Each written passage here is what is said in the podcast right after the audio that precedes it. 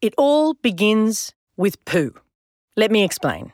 For years, black students across South Africa, like Anzio Jacobs, had a problem with a statue at the University of Cape Town.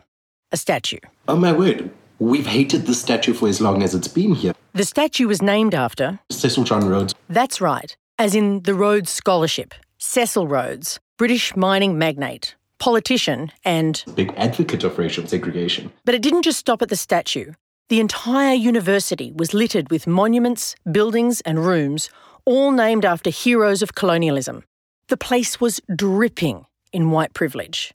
The university just saw it as part of its history. But for many black students, the buildings were named after people who'd murdered their ancestors. Then, one day in March 2015, Ramabina Mahapa, who was president of the Student Council, got a phone call. I actually got a call from one of my SRC colleagues saying there's a naked black man throwing poo at the statue of Rhodes. Go down there and see what's happening. That's right. A man was throwing poo at Cecil Rhodes. When Ramabina got there, he saw the imposing statue of the white colonialist who believed that whites were superior to blacks, sitting in a chair, his chin resting on his hand, covered in human feces. As I was about five or so meters away, you know, I, I, there was a, smell, you know, a smell of, of feces, and, and also there was also a mixture of other things in it. It was not just that. I'm Amanda Tattersall. Welcome to Changemakers, supported by our launch partner, Mobilisation Lab.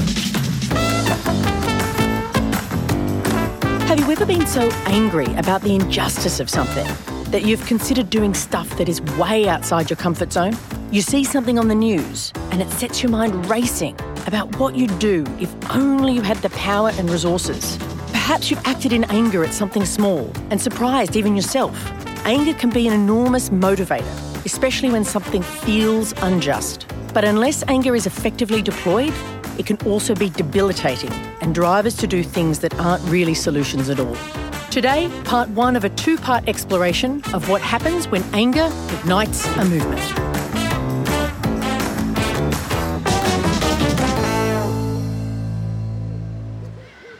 Today on Changemakers, I'm in Johannesburg, South Africa, at Wits University, where, two years ago, people decided that access to education would be this generation's battleground. It's a story of a simple demand that led to an explosive fight that opened up a Pandora's box of fundamental questions about equality and how to achieve it. And just a warning this is a tough story. Let's go. The poo had been thrown by Chumani Maxwele, a student who lived in the township just outside of Cape Town, a place, like many townships, with no proper sanitation.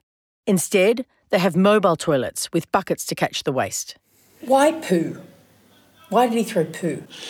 He was saying, look, people in this sort of high tower called UCT must also experience what it's like to live in a township where you are on a daily basis exposed to the smell of, of, of poo.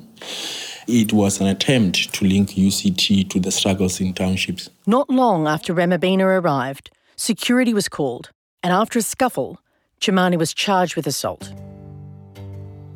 In the days that followed, students held a meeting to air their grievances. Chumani was not the only poor black student who hated the statue, but the university refused to remove it. They said it was part of the university's heritage. Lindiwe was a student at the time. A week and a half after the original incident, she was walking down the stairs towards the statue with three friends. And I saw like a group of students like protesting, and I asked them, What are you guys doing? You know? And one of them was like, No, we're protesting because like we are tired of institutional racism that is happening in the school. They were demanding the removal of the statue. For Lindiwe, that statue went to the heart of what she felt was wrong with the university. But Lindiwe's friends were hesitant. They were black, but they also felt UCT had a reputation to uphold. As blacks, they felt pressure to behave like model students in this institution of white privilege. They didn't want to rock the boat because that would confirm everything that whites thought about blacks already. They cannot embarrass, like, you know, the white culture of this university. So my friends were like, nah, no, no, no, Chomi, we're gonna go. Like, uh, no, we're not gonna do this. So even though Lindiwe didn't know anyone there, she decided, in that split second, to join the protest. And my friends were like, no, we're going. And I was like, okay, cool, sharp, I'll see you guys later. Little did she know that that was the last time she'd see her friends for weeks. So we started singing, and like students were like protesting, protesting. It was just a very little group, right? They decided to march down to the administration block to demand the statue's removal. As we were walking down, some of the students kept on joining. You know, like some of the students were like, ooh, protest, something that has never been done at UCT, and they were getting excited, you know? Nothing like this had ever been done before at the university. By the time we got to the admin building, there was like a lot of us. The university's vice chancellor came out to meet the protesters, and he told them that they didn't know what they were talking about, that there was no institutionalised racism. We are most diverse, everything is fine. And we're like, actually, we're not good.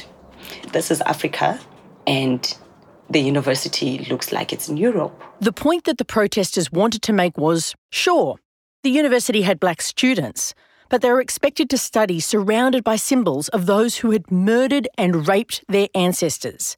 That was not an environment conducive to allowing black students to thrive. And one of the students just like took the mic away from the vice chancellor and was like, let's go in.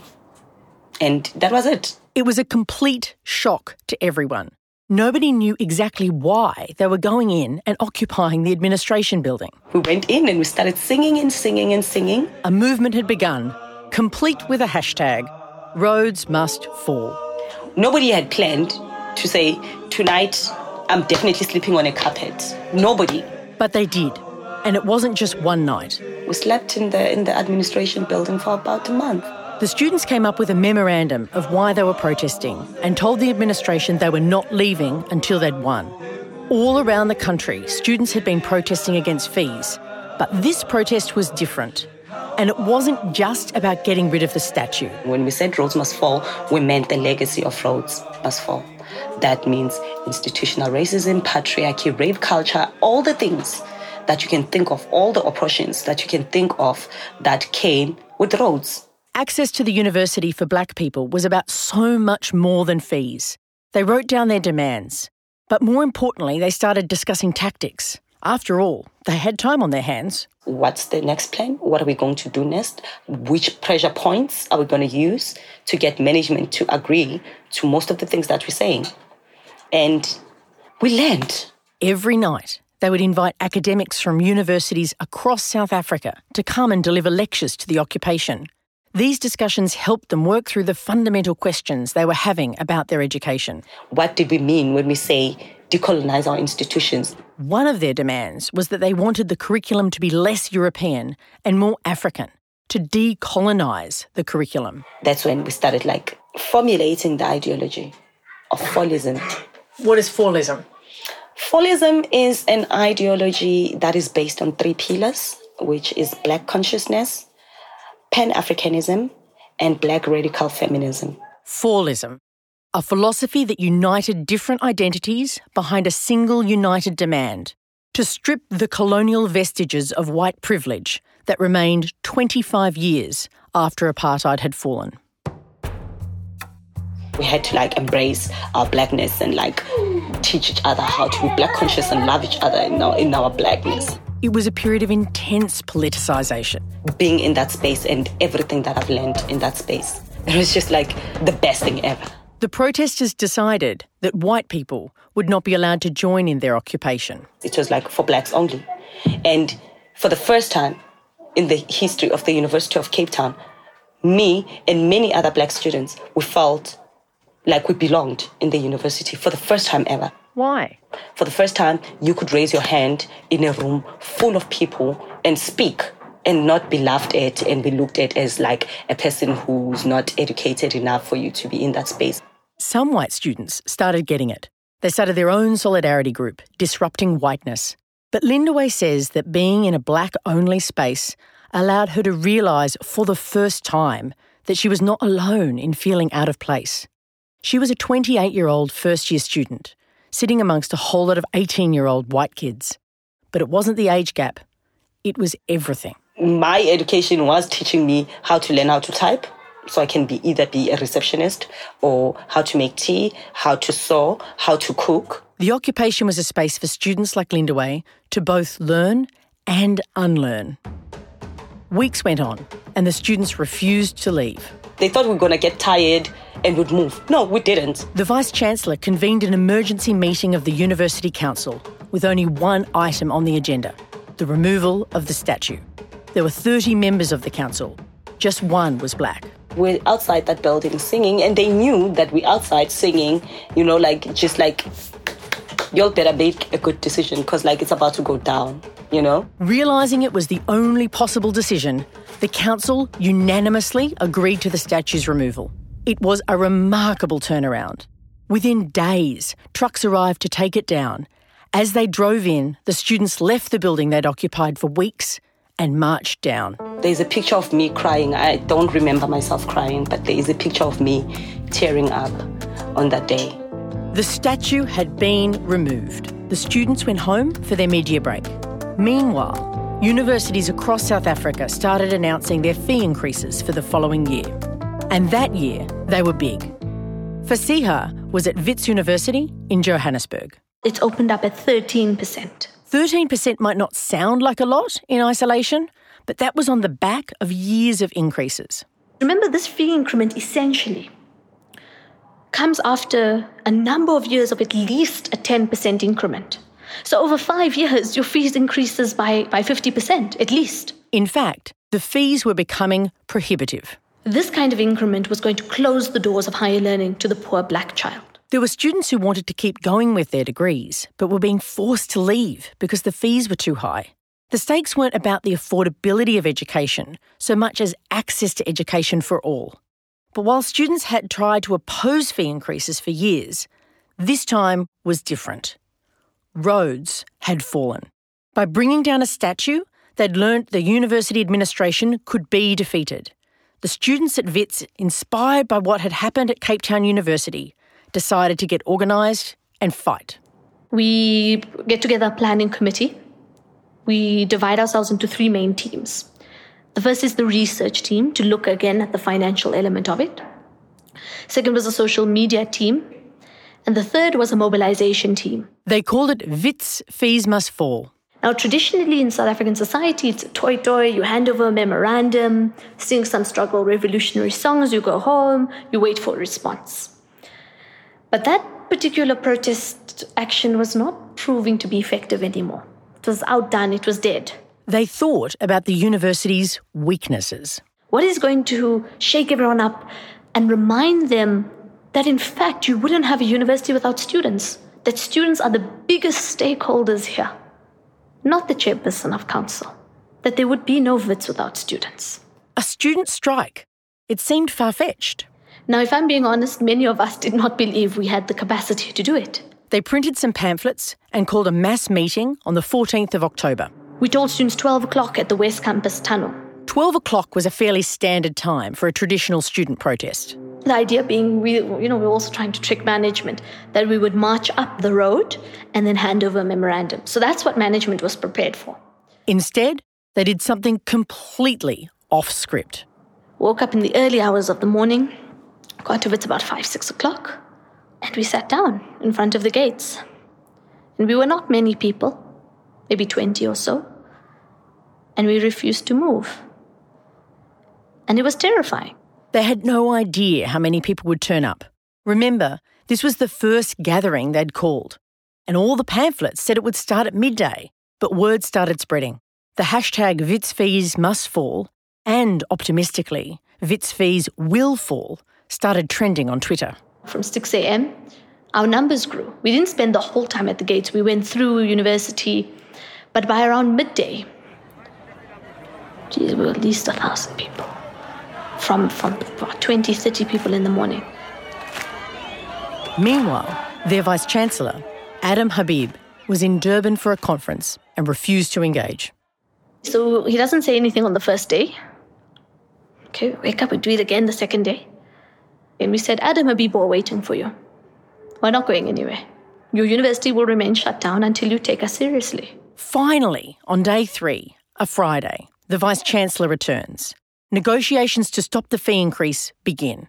The students occupy the university's Senate House, which they rename Solomon Mahlangu House after an anti apartheid hero.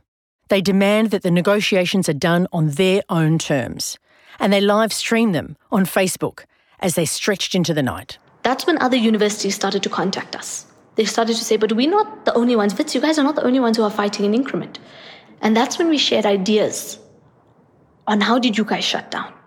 They failed to reach agreement. By Monday or Tuesday of the next week, every single institution in this country was shut down. The student movement was now united in its opposition to the national government. Remember, the party in charge of the government is the ANC, as in Nelson Mandela, as in the party that brought down apartheid. Indeed, many of the student leaders were in the ANC themselves. And this is one of the first times in the post 1994 era that you see young members of the ANC holding the ANC accountable. They were shocked. The students decide to march across Nelson Mandela Bridge to the ANC's headquarters. Uh, it's not any governmental building you're going to. You're marching on the headquarters of the African National Congress, the Liberator. The government was not used to being criticised, and, to put it mildly, they didn't take it lightly. They had heard rumours that there was an attempted march, and that the riot police had closed off Nelson Mandela Bridge. But the students marched anyway. It had the effect of moving public perception. Perception in the first few days is that we were hooligans, we were write offs, we were radical. Some people even called us monkeys. It was horrible. But by days three and four, we were called heroes.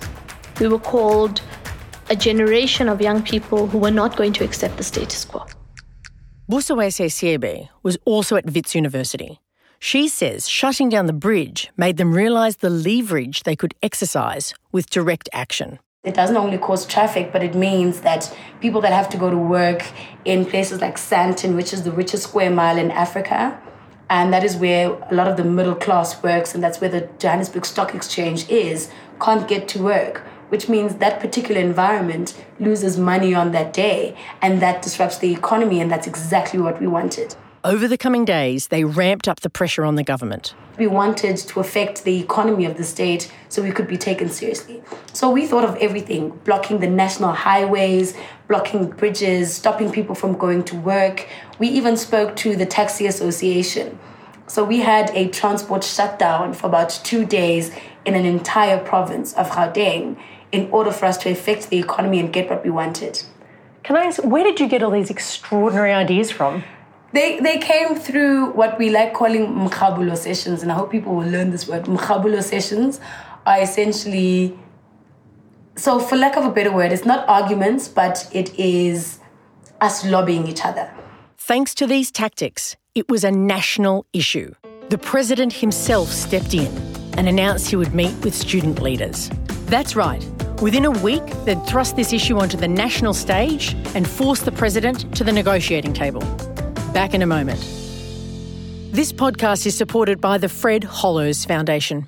Four out of five people who are blind don't need to be. The Fred Hollows Foundation knows how to fix the problem, and they can restore sight for as little as $25 in some countries. Over the past two decades, Fred Hollows has restored the sight of more than 2 million people. Tôi đã có mổ cho một ông mà mà lúc đó thì ông ấy mù cũng rất nhiều năm rồi. Rất nhiều người chứ không phải là There was one time when I operated on one man. mổ ông về thì là- He was blind for so many years, and after the operation, I followed him back to his cùng với ông home. ấy. Coi như thế- thế- ông But he wouldn't go into his house nó- nó về- immediately. về- ở cách đây gần thôi. He just went around touching biết là ông ấy everything. chưa vào nhà đâu. Ông đi He touched the xung quanh cái cow, he touched the bricks and lâu nay ông không everything. cảm thấy gì cả. Bây giờ ông đi Because all he could do before was touch. sâu vào đấy vào nhà thì ông But now he wanted to touch and see at the same time.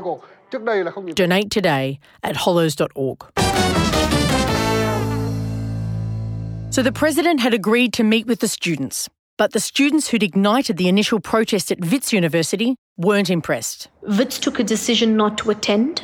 We said that we will be on the ground with everyone, with the students on the ground. The students thought it was more of a publicity stunt. You know, an opportunity to say, oh, we've brought the students into a room here, eat some lovely food, take some pictures. I'm such a great president. I'm such a great government. They say success has many parents, but in social movement campaigns, success has many hangers on, and unfortunately, the Fees Must Fall movement was no different. Sometimes there might be saboteurs, people who infiltrate your event and want to undermine it. When I was organising the Iraq war protests in 2003, at a crucial moment, just as we were gaining political momentum, someone threw red paint on a politician's car. It totally undermined our message that our movement was respectful and mainstream. Many of us, including me, were convinced that the man had done it to undermine our cause. At other times, the infiltration can come from people who share your political aim but disagree on the tactics. I remember during the same period, one radical group decided it would be a good idea to use school students as cannon fodder against the police. During one confrontation, the police bashed these poor teenagers with batons. The radical said it proved how brutal the police were. But that's not something we're ever trying to prove. In fact, the police had been relatively accommodating up until then. The only thing it proved to me, and more importantly, to the general public, was that our movement had been infiltrated by reckless radicals who thought it was all right to put school students in harm's way. Unfortunately, for the Fees Must Fall protesters in South Africa, the sudden mass mobilisation and the sensation around it brought with it its own set of hangers on. The day the student leaders were meeting with President Zuma, Fasiha arrived around 10am. And it's just anarchy, burning, there's rocks being thrown,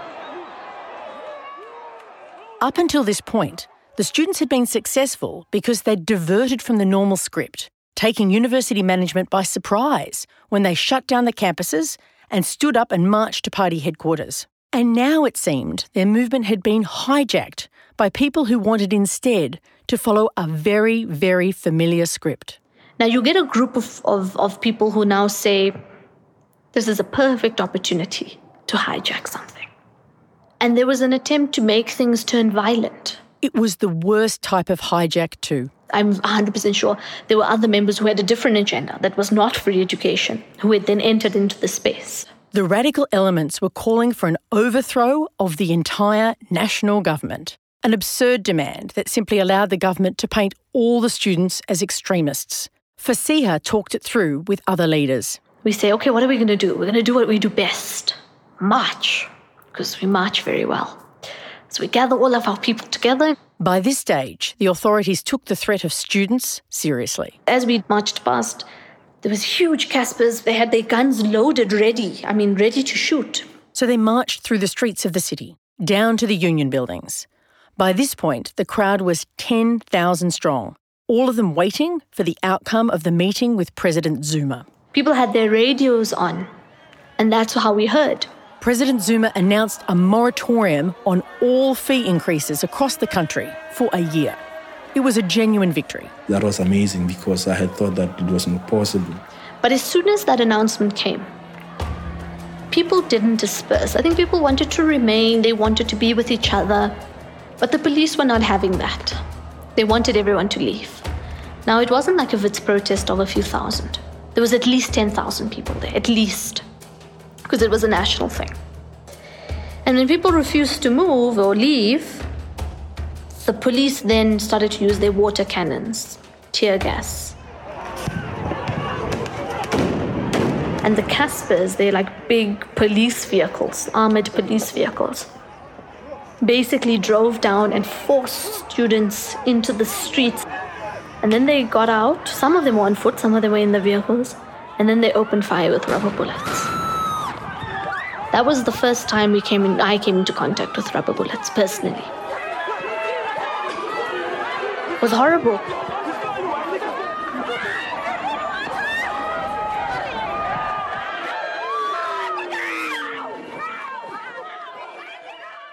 So they'd won. But then, literally moments later, the police started shooting at them. Did you feel like you'd won? Yes and no. Yes, in the fact that we had brought this issue up, that we had done in nine days what so many couldn't do in 15 years. Yes, in that we'd put the issue on the map. But no, because you'd only frozen it for one year. Some leaders worried they'd find themselves fighting exactly the same battle in a year's time. Others, such as Ramabina over at the University of Cape Town, didn't think it was much of a victory. It was a symbolic victory. Okay, fine, uh, your 2015 fees and 2016 are going to be the same. But the main issue was actually that you know, people are not able to pay those fees, regardless of the fact that there's an increment or not. And others still, such as Anzio at Wits University, simply refused to accept it was a victory in any way. What does that help us? We've got this massive debt. You say that there's no increment in 2016, but you'll probably charge 20% in 2017 if we don't address this issue. And so it just stayed. For Ramabina, the fact that the students couldn't even decide on whether to call it a victory was exactly what the government had hoped for. By the end of the week, there was so many fractions and so many, you know, so it was all, you know, divide and rule even within the movement. For many, Jacob Zuma's concession proved that direct action worked and that they should press harder. They released an 18 point set of demands. They didn't just want fees to fall, they wanted free education. Over the ensuing months, fueled by their initial triumph, the direct action team at Wits University decided to ramp up their militancy. So we didn't want all students to be militant because that could turn into anarchy. Because once everyone is militant, you can't control who's doing what, where they're doing it, and how are they doing it. The way they saw it, militant action required a sophisticated political approach that made sure the right targets were hit. The direct action team not only has the ideological understanding as to why the need for militancy, but they have thoroughly gone through the strategy of what is that militancy and how does that militancy advance the point we're trying to get across.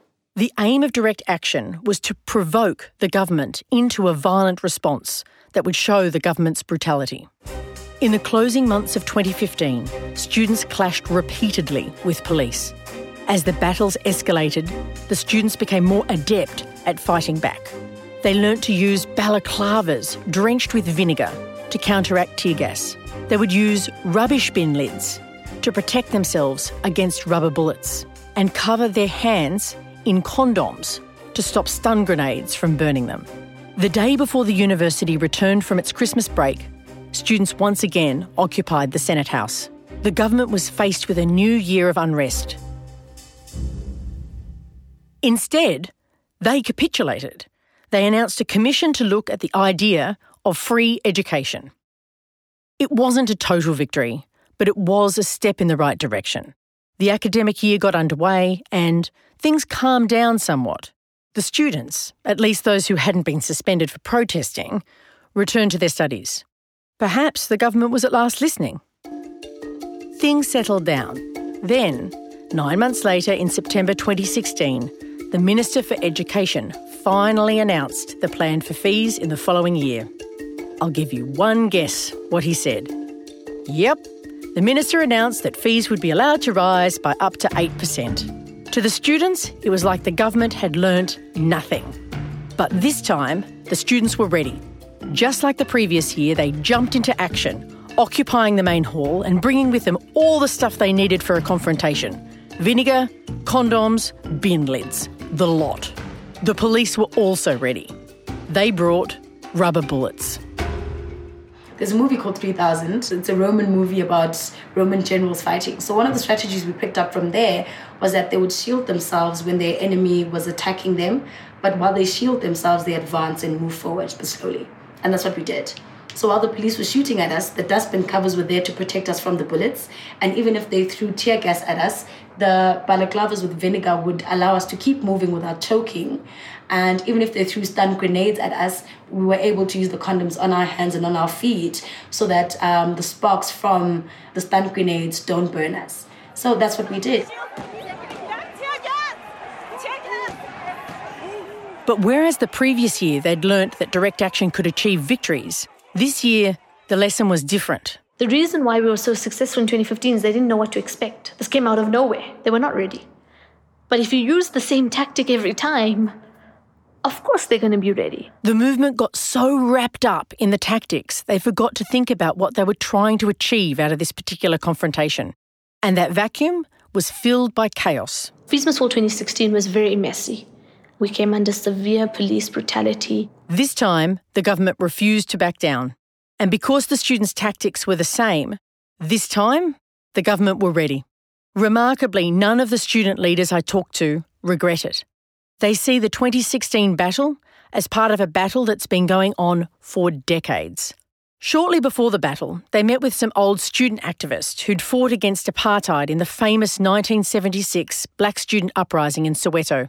Seeing themselves in the same light as their heroes from four decades before gave them enormous courage to continue the fight for free education. Do you in any way regret having such an ambitious demand? No, not at all. It's ambitious to those who don't believe that there is money it is not impossible for us who believe there is money and know exactly where that money is going to come from. So, this is the domino? Yes, this is the domino. And I'm, I'm very excited about it. But that'll only happen if they learn and adapt their tactics. And that's something that at least some of them are aware of. But at the moment, I'm more interested in a strategy shift. We can't keep protesting the way we have for the past two years. It is unrealistic and it puts too many people in the line of fire and at harm than necessary. The Fees Must Fall students forge their relationships on the battlefield, first as they were occupying the administration building at Cape Town University, and then when they were engaged in direct action at WITS. While they trusted each other in the heat of the moment, certain segments of students felt free to push the envelope further than others. This incoherence of approach then led them to focus almost entirely on the specific tactics they were using, rather than the bigger issue. The 2016 Fees Must Fall campaign was rebuffed by authorities because the students had spent so much time discussing how to fend off rubber bullets, they'd forgotten to discuss why they were using that tactic anymore. In the end, it's almost like their goal was to become better at direct action, rather than being better at winning free education. Next week, part two. It's a very different story involving very different people from Brisbane, Australia. But, like Fees Must Fall, it's about a protest where direct action plays a key role, again, ignited by white hot anger. It's an extraordinary tale. I hope you'll join me. Changemakers is hosted by me, Amanda Tattersall. It's produced by Carolyn Pegram and Catherine Franey. Written by Charles Firth. Our researchers are Tessa Sparks, Iona Rennie, and Amy Farrell. Sound editing by Molika Bin and Jules Wukara. Our audio producers are Uncanny Valley. Our theme music is by Justin Shave. Our launch partner is Mobilisation Lab. They are a global learning and collaboration network powering the future of social change campaigns. Our sponsoring organisations are Australia for UNHCR, getup.org.au, the Fred Hollows Foundation, Sydney Democracy Network, and the Organising Cities Project, funded by the Halloran Trust based at the University of Sydney.